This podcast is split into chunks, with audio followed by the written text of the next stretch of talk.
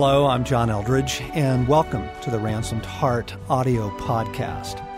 For more information on Ransomed Heart Ministries, our resources, and events, please visit us online at www.ransomedheart.com. This chapter really did feel like the next big topic that we like. There's college, there's graduation, and then the very next thing that hits you is money and work and how do you get through the day and, and how do you pay for things? Navigating the world and trying to understand the difference between, you know, kind of the new American capitalism and young guys selling, you know, software or an app or game and, you know, making millions as compared to the new minimalist movement, which says, no, give away everything you own, keep one, one shirt. And that's real Christianity. Welcome back to the Ransomed Heart podcast. John Eldredge, with my son Sam here for week two, reading to you some excerpts from our new book, Killing Lions, a guide through the trials that young men face. This week's chapter is about money. Chapter 2 Bouncing Checks. I'd like to live as a poor man with lots of money. Pablo Picasso. The errand runner job I took hardly seemed to be what I had been working toward in college. I took it to pay the bills, and because they were the first people to return my emails. Four years of higher education, and I found myself returning cat food.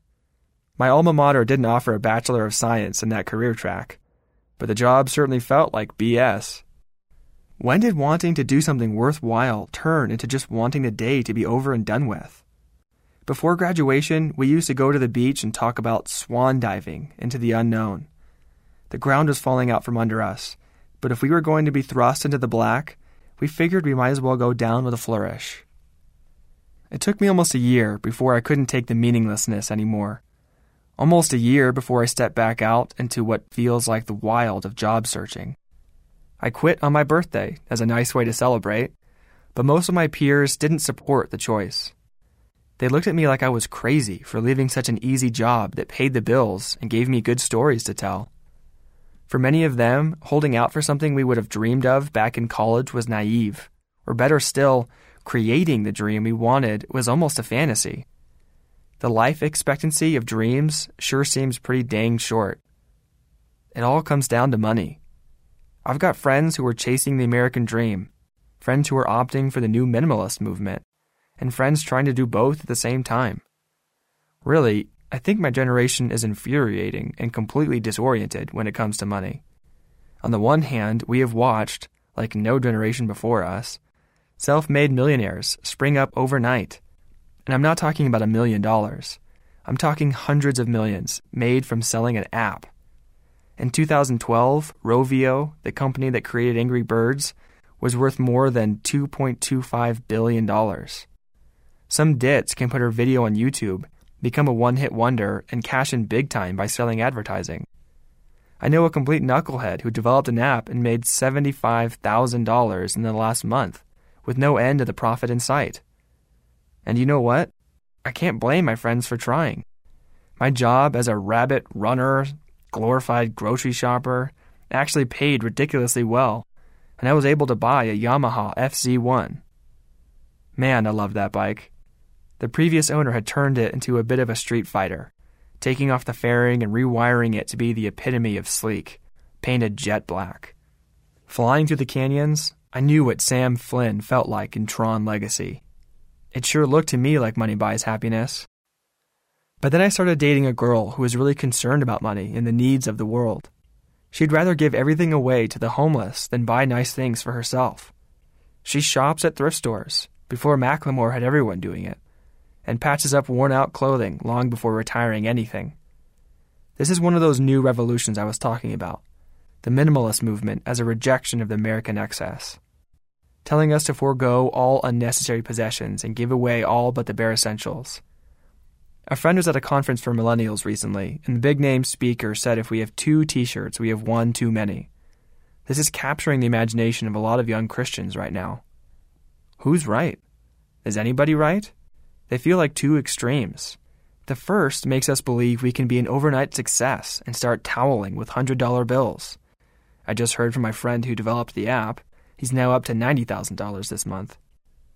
The second grinds out the guilt and has us dropping everything we own at the local shelter. A new American dream or a citizen of the world. Both feel like someone ordered Rocky Mountain oysters for me. At least in the second option, I can give them to my neighbor. I hate money, but I like to eat. I want a cell phone so people could get in touch with me. I want to take Susie out on a date. I'd really prefer to sleep indoors. And to do all that, I need money. My friends are selling out for money, or denying money and living like they're back in the 60s. I hate the way it messes everything up. Maybe money really is the root of all evil. I hear you. Money is messy. And down the road, when you start adding a wife and kids into the equation, money gets messy and urgent. But it's also very clarifying. I mean, nothing can sort out your priorities more quickly than money. That's what the scripture was trying to address when it said that the love of money is a root of all kinds of evil. From 1 Timothy. Money itself is not evil. Greed is. Men leveled the rainforest out of greed, with no thought for the future or for the ethics of what they were doing. They raped the oceans for the same reason. Sweatshops, child labor, all those injustices that make your generation so righteously pissed those are the result of greed. The issue is lust, gluttony, excess.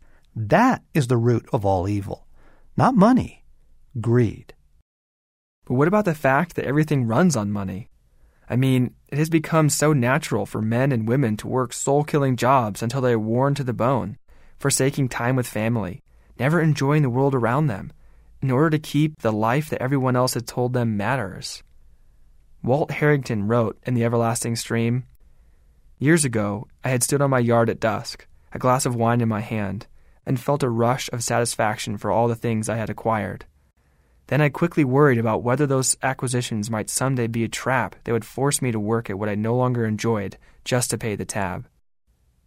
Money seems like a seduction that lures you into a trap, and then the trap becomes your life prison. We don't hear about Jeffrey, the carpenter who spent his lifetime crafting chairs and tables only to scrape by. We hear about the successful, the powerful, the accomplished. One has a life that might be fulfilling, but is broke and no one knows him. The other looks glamorous and important, but I know I could never become that. You're beginning to see my frustration, I think. That is the world you are ranting against, and rightly so. The world came up with strip malls, strip mines, and strip clubs. The world is governed by injustice and excess. But making money is not necessarily of the world. God said a generous man will prosper. He who refreshes others will himself be refreshed. A generous man will himself be blessed, for he shares his food with the poor. From Proverbs. One of the great joys of making money is having something to share. But you can't share what you don't have. The more you have, the more opportunity you have to do good.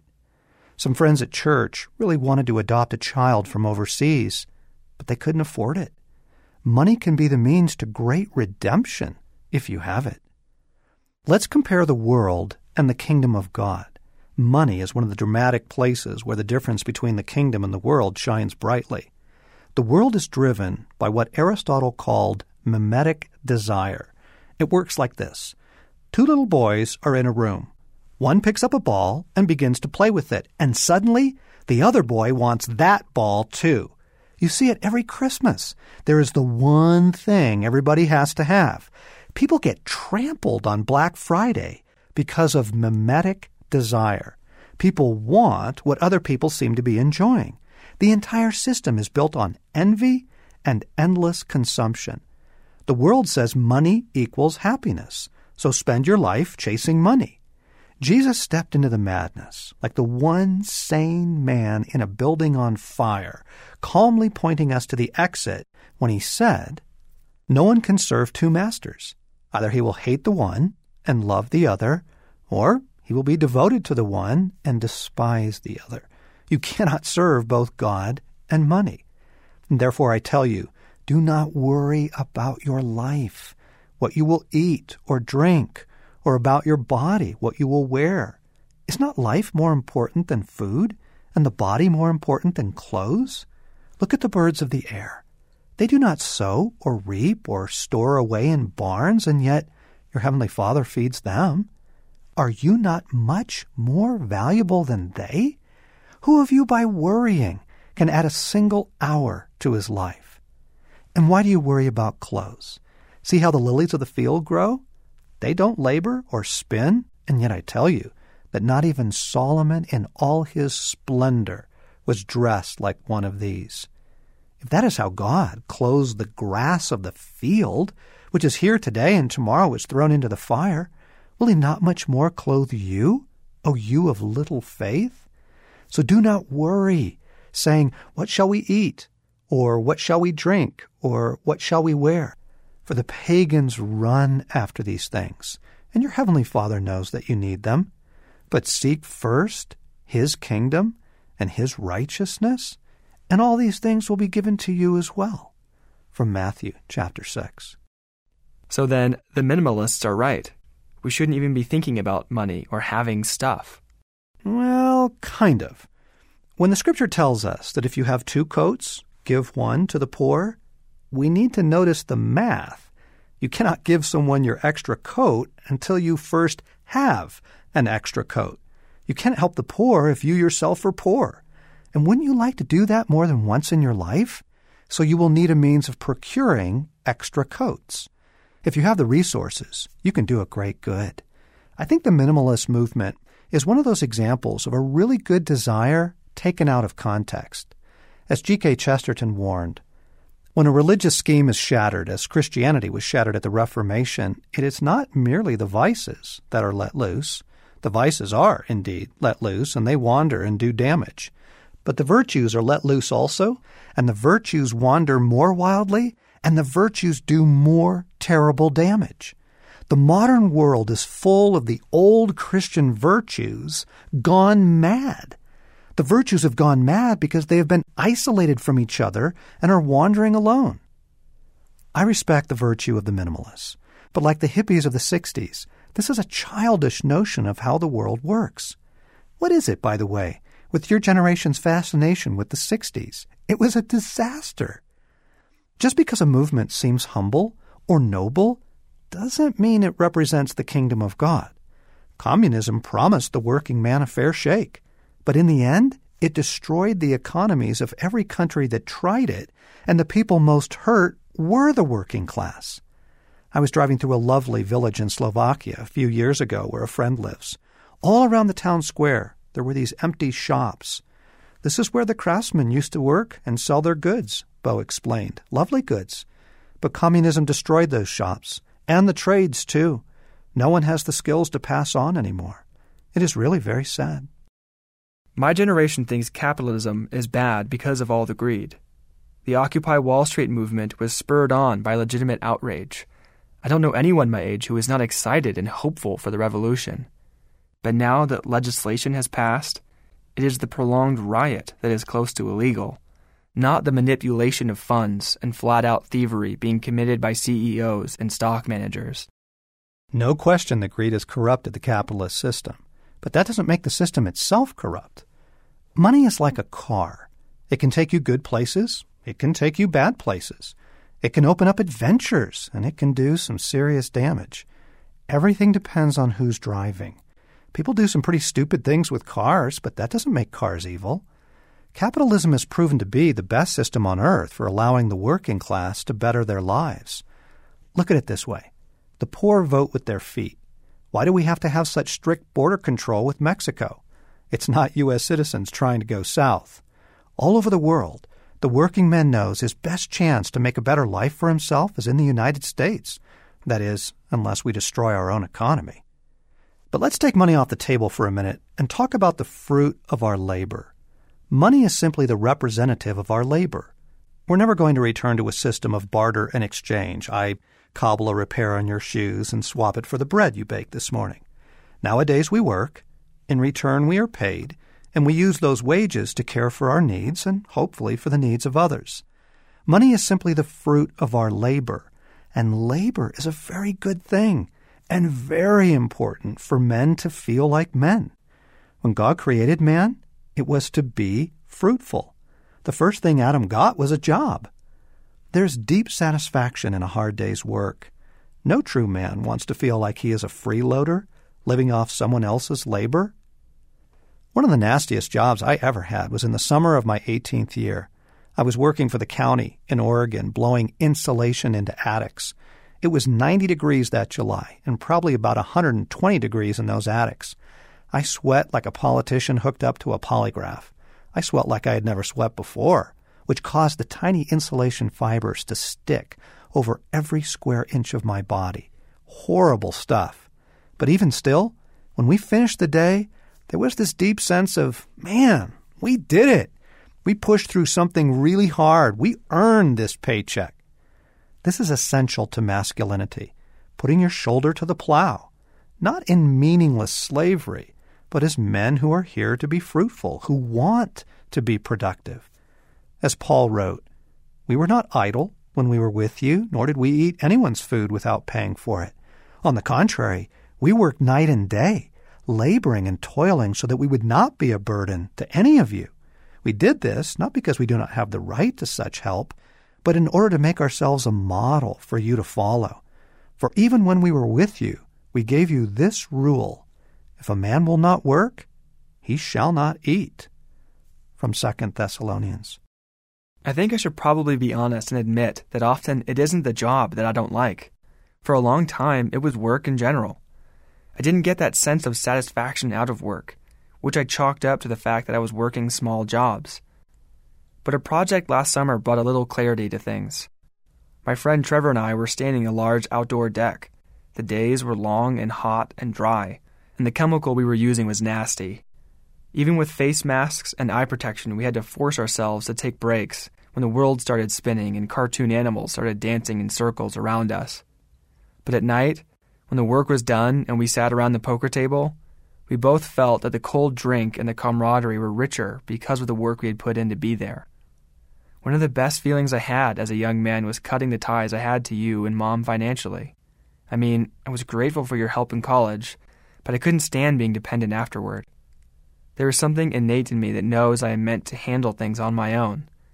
Maybe it's even a primal sense that I should be capable of putting food on the table. Whatever it is, Financially standing on my own is a core need for me to feel like a man. Right. So we have left the question of money aside and focused on labor, and we find that honest work and its fruits are very good things. This is crucial in the move from boy to man. Money forces us to grow up. It is a constant dose of reality, and reality is a gift from God. It has this marvelous way of grounding us. Dean Potter is a truly phenomenal rock climber. But now he thinks he can fly. There's the boy again. Psychologists call it magical thinking. Philosophers have taken this so far they doubt reality even exists. And then they back their Subaru into the neighbor's tree, and reality snaps them out of their magical thinking. You need to eat. You need clothes to wear. Reality shows us just what dependent creatures we are. And that's where fear comes in. I know so many men who make choices based on fear fear of not having money, so they take the first job they find, fear of not doing well in a field they dreamed of, so they don't pursue a job, fear of not finding something better or of not realizing their dream, so they never leave a job that is killing them. Which reminds me of a conversation I had with Blaine and Luke about fear. Blaine postulated that many people have a fear of swimming and as a result never go near a swimming pool. Likewise, many people in the church will avoid money, pushing it off or taking a more humble path. He felt this wasn't so much an act of strength or godliness, rather, it was an act of fear not to engage in the world of money. There is only so much of the pie out there, he went on. If it is going to be spent, I'd like to have a say where that money goes, by affirming the systems I support. I am sure it is much more eloquent than my paraphrase, but oh well. The idea stuck, though. It takes courage to step into the world of money, and by avoiding it, we lose the ability to play a larger role in saying where it should be spent. I received a terrible phone call yesterday afternoon from the mechanic I've been working with to get my VW bug back on the road. He was delivering that old phrase I've heard too many times. Looks like this is going to be a bit more difficult than we thought. Immediately, I'm thinking, how am I going to pay for this? But he was right. It needed some serious work. And now the cushion I thought I had in savings wasn't enough to pay for it all. And whoa boy, it felt like the floor was falling out. It was a battle to stay focused on the fact that God would take care of me. I jumped to thinking of ways to take on more work, digging through old birthday cards in the hope that I missed some cash from Grandma. The overwhelming sensation was, I'm sinking and no one is here to hold me up. This is what I meant when I called money a constant dose of reality. It forces us to wrestle with what we truly believe. Are you fundamentally on your own? Is it all up to you? I believe this is the heart behind the biblical idea of tithing. When you get that paycheck at the end of the month, and the first thing you do is take 10% out to help others, you are immediately faced with Do I really trust God to take care of me? That's what Jesus was getting at in the whole lilies of the field thing. What I'm trying to do here, he said, is to get you to relax, not to be so preoccupied with getting so that you can respond to God's giving. People who don't know God and the way He works fuss over these things. But you both know God and how He works. Steep your life in God reality, God initiative, God provisions. Don't worry about missing out. You'll find all your everyday human concerns will be met. From Matthew chapter 6. You see, the world says chase money. Money is your security. God says, chase me. I'm your security. When your mom and I married, we didn't have two nickels to rub together. I mean, we didn't have a dime in savings. All our furniture was borrowed or given to us. We ate off a folding card table your Grandma Jane loaned us for 10 years. We shopped at thrift stores. We lived paycheck to paycheck. And those were some of the happiest years of our lives. We had a great group of friends. We loved our church. We had a lot of fun. God took care of us. The big lie is that more money makes you more happy. It's just not true. But if you don't have any money, your life can be miserable. That is also true. Rather than filthy lucre, Scripture looks at money mostly as a blessing from God. The blessing of the Lord brings wealth, and he adds no trouble to it. Proverbs chapter 10. Humility and the fear of the Lord bring wealth and honor and life. Proverbs chapter 22. Here's the shining beauty of the kingdom. There is an if to that promise that all things shall be given unto us. Seek ye first the kingdom of God. God will provide for you if you are first seeking his kingdom, living for him. Look, either we have God or we don't. Either he is our ally or we are on our own. What you believe about this affects everything else. If you don't have God, and I mean as an intimate ally right by your side, you've got to do your best to figure out a path for your life. This is, of course, how most men live.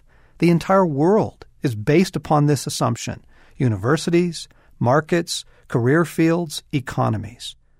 I have no counsel to give you here, for I have rejected that view of the world and cannot tell you much of how it works or how to outwit it. I reject the premise that the whole house of cards is built on.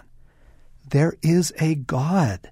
He is our Father. Changes everything.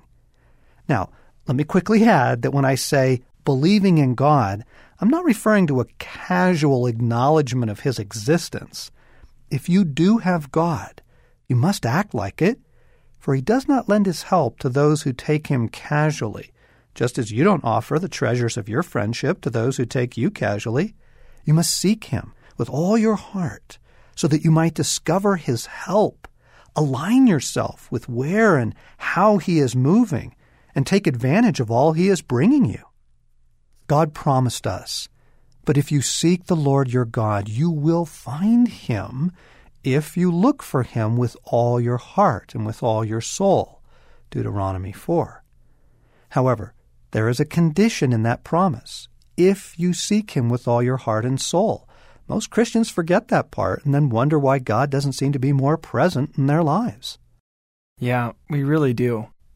A couple of months ago, I got an email from a buddy of mine that said, I don't know how I didn't realize it before today. How could I have been so blind, so numb to my own senses? It seems so obvious to me now. How else could I explain what I have experienced here? The smell, the rancid stink that wafts in through the open doors, that they attribute to the ocean, but do I detect the slightest hint of sulfur? The people, miserable souls clinging to their entitlements as if those small perks they are so used to receiving could ever save their souls. They scream and shriek, claw at the air, gnash their teeth, demand fair treatment as if they deserve it more than anyone else. It is my punishment to endure their cries, and it is their sins of gluttony, greed, pride, vanity, and wrath that have brought them here. All I can do is ask myself what heinous sin I've committed in my past to face such a punishment this severe. I don't know how I didn't realize it before today. I work at hell. My reaction upon reading this? I laughed, and without hesitating, a yep popped up in my head. Not that his job is worse than anyone else's, but I understood that he is far from where he wants to be, where he dreams of being, but he needs to pay the bills. So, what do I say to my friend?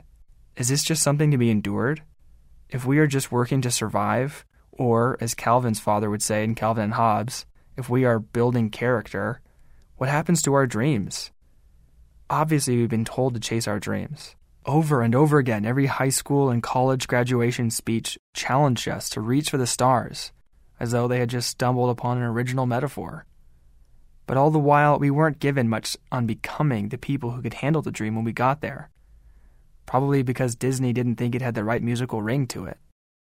What I want to say to your friend is for now, just for now, you have a future. You have a father who loves you. But yes, you are in the forge. Let it strengthen you. Hang in there. God is up to something in these days. Look for where He is shaping you. It will be worth it. As a warrior, you'll have to fight to hang on to your dreams. As a young man, you also have to learn the discipline not to lose heart through really hard stuff. I'm a successful author now, but in my early 20s, I went through some pretty tough times. God is shaping us to become men who can handle life. Money actually destroys a lot of men. Money in the hands of people who are still children inside does enormous damage. So does power, or fame, and influence. Mankind has an allergy to God. We find it uncomfortable to seek Him, to align our desires and our way of doing things with His desires and His way of doing things. Agnosticism comes so naturally to us to forget Him, to accept the evidence that life is pretty much up to us. We are half hearted creatures when it comes to God and His way of doing things. So He allows trial, confusion, and distress in hope that it will compel us to seek Him. And as we do, things in us are being addressed our unbelief, our independence and self reliance, our fear, our pride. Better sooner than later to address these, by the way. They are the things that destroy a man's life somewhere down the road. The Christian is something of an amphibian. We live in two worlds this world of men and commerce, of our times and culture, and we also live in the kingdom of God. Too many Christians accept a vague notion that God is somehow at work in this world, but for the most part, they take the world of men as the truer world and operate upon the rules and assumptions of that world. You really must resolve this first. Do I live in a parallel universe? Is there a kingdom of God which I am a member of and can participate in? Do I have His help? If you answer yes, then you must proceed like it. Seek it. Learn to live within it. Otherwise, you're left with here is the world. It is unstable, unfair, and unpredictable. Find a way to make life work, which proves mighty hard for most men, but nearly impossible for the believer because God is jealous over you and will not lend help to your efforts to live life at even a casual distance from Him. Notice how your heart responds to some of the basic disciplines of money. Stay out of debt. Live within your means. If you don't have enough money to buy that latte every day, don't buy it. It is the boy who cannot restrain himself and puts the big screen TV on a credit card and then pays twice its worth in interest. You don't want to become someone else's slave, and debt makes you a slave. Yeah, it really does. I have a friend who maxes out every credit card he gets just to buy clothes and go out to fancy dinners. We call it the rich man, poor man syndrome. Like when the folks making minimum wage buy spinner tires for their minivan instead of backpacks for their kids. I don't want to be a slave. The boy in me may not like waiting for things, but the man in me knows I'd much rather live free from debt and this awful dichotomy of the rat race and the minimalists. And the most beautiful thing of all is this if we will reject the whole mimetic nightmare of the world, if we will align ourselves to God's way of doing things, money won't rule our lives, nor will fear. Money won't even be what we're thinking about. We'll be chasing higher things. And then our finances will become one of the main opportunities where we get to see God come through. And He loves to come through. What immediately just came to me was that reaction of, oh, like, ugh, to reorient, to think that you would be okay financially. Yeah. That financial success or failure, Right. all of the fear involved there, that that could be alleviated, that God would take care of you. I mean, that's what I've experienced since we wrote this. That over the past year and a half, beginning to trust God more and more, it alleviates so much strain. Yeah, it's huge. It's huge. We so hope you are enjoying hearing some of the content of Killing Lions, our new book, which releases this week. It's out here the week of September 8th. And so tell the young men in your life, or better pick up a couple copies and give it to the young men in your life and to the fathers and mothers that are raising young men. And my goodness, you're going to love this book. Thanks for listening in on the Ransomed Heart podcast. I'm John Eldredge with my son, Sam Eldredge.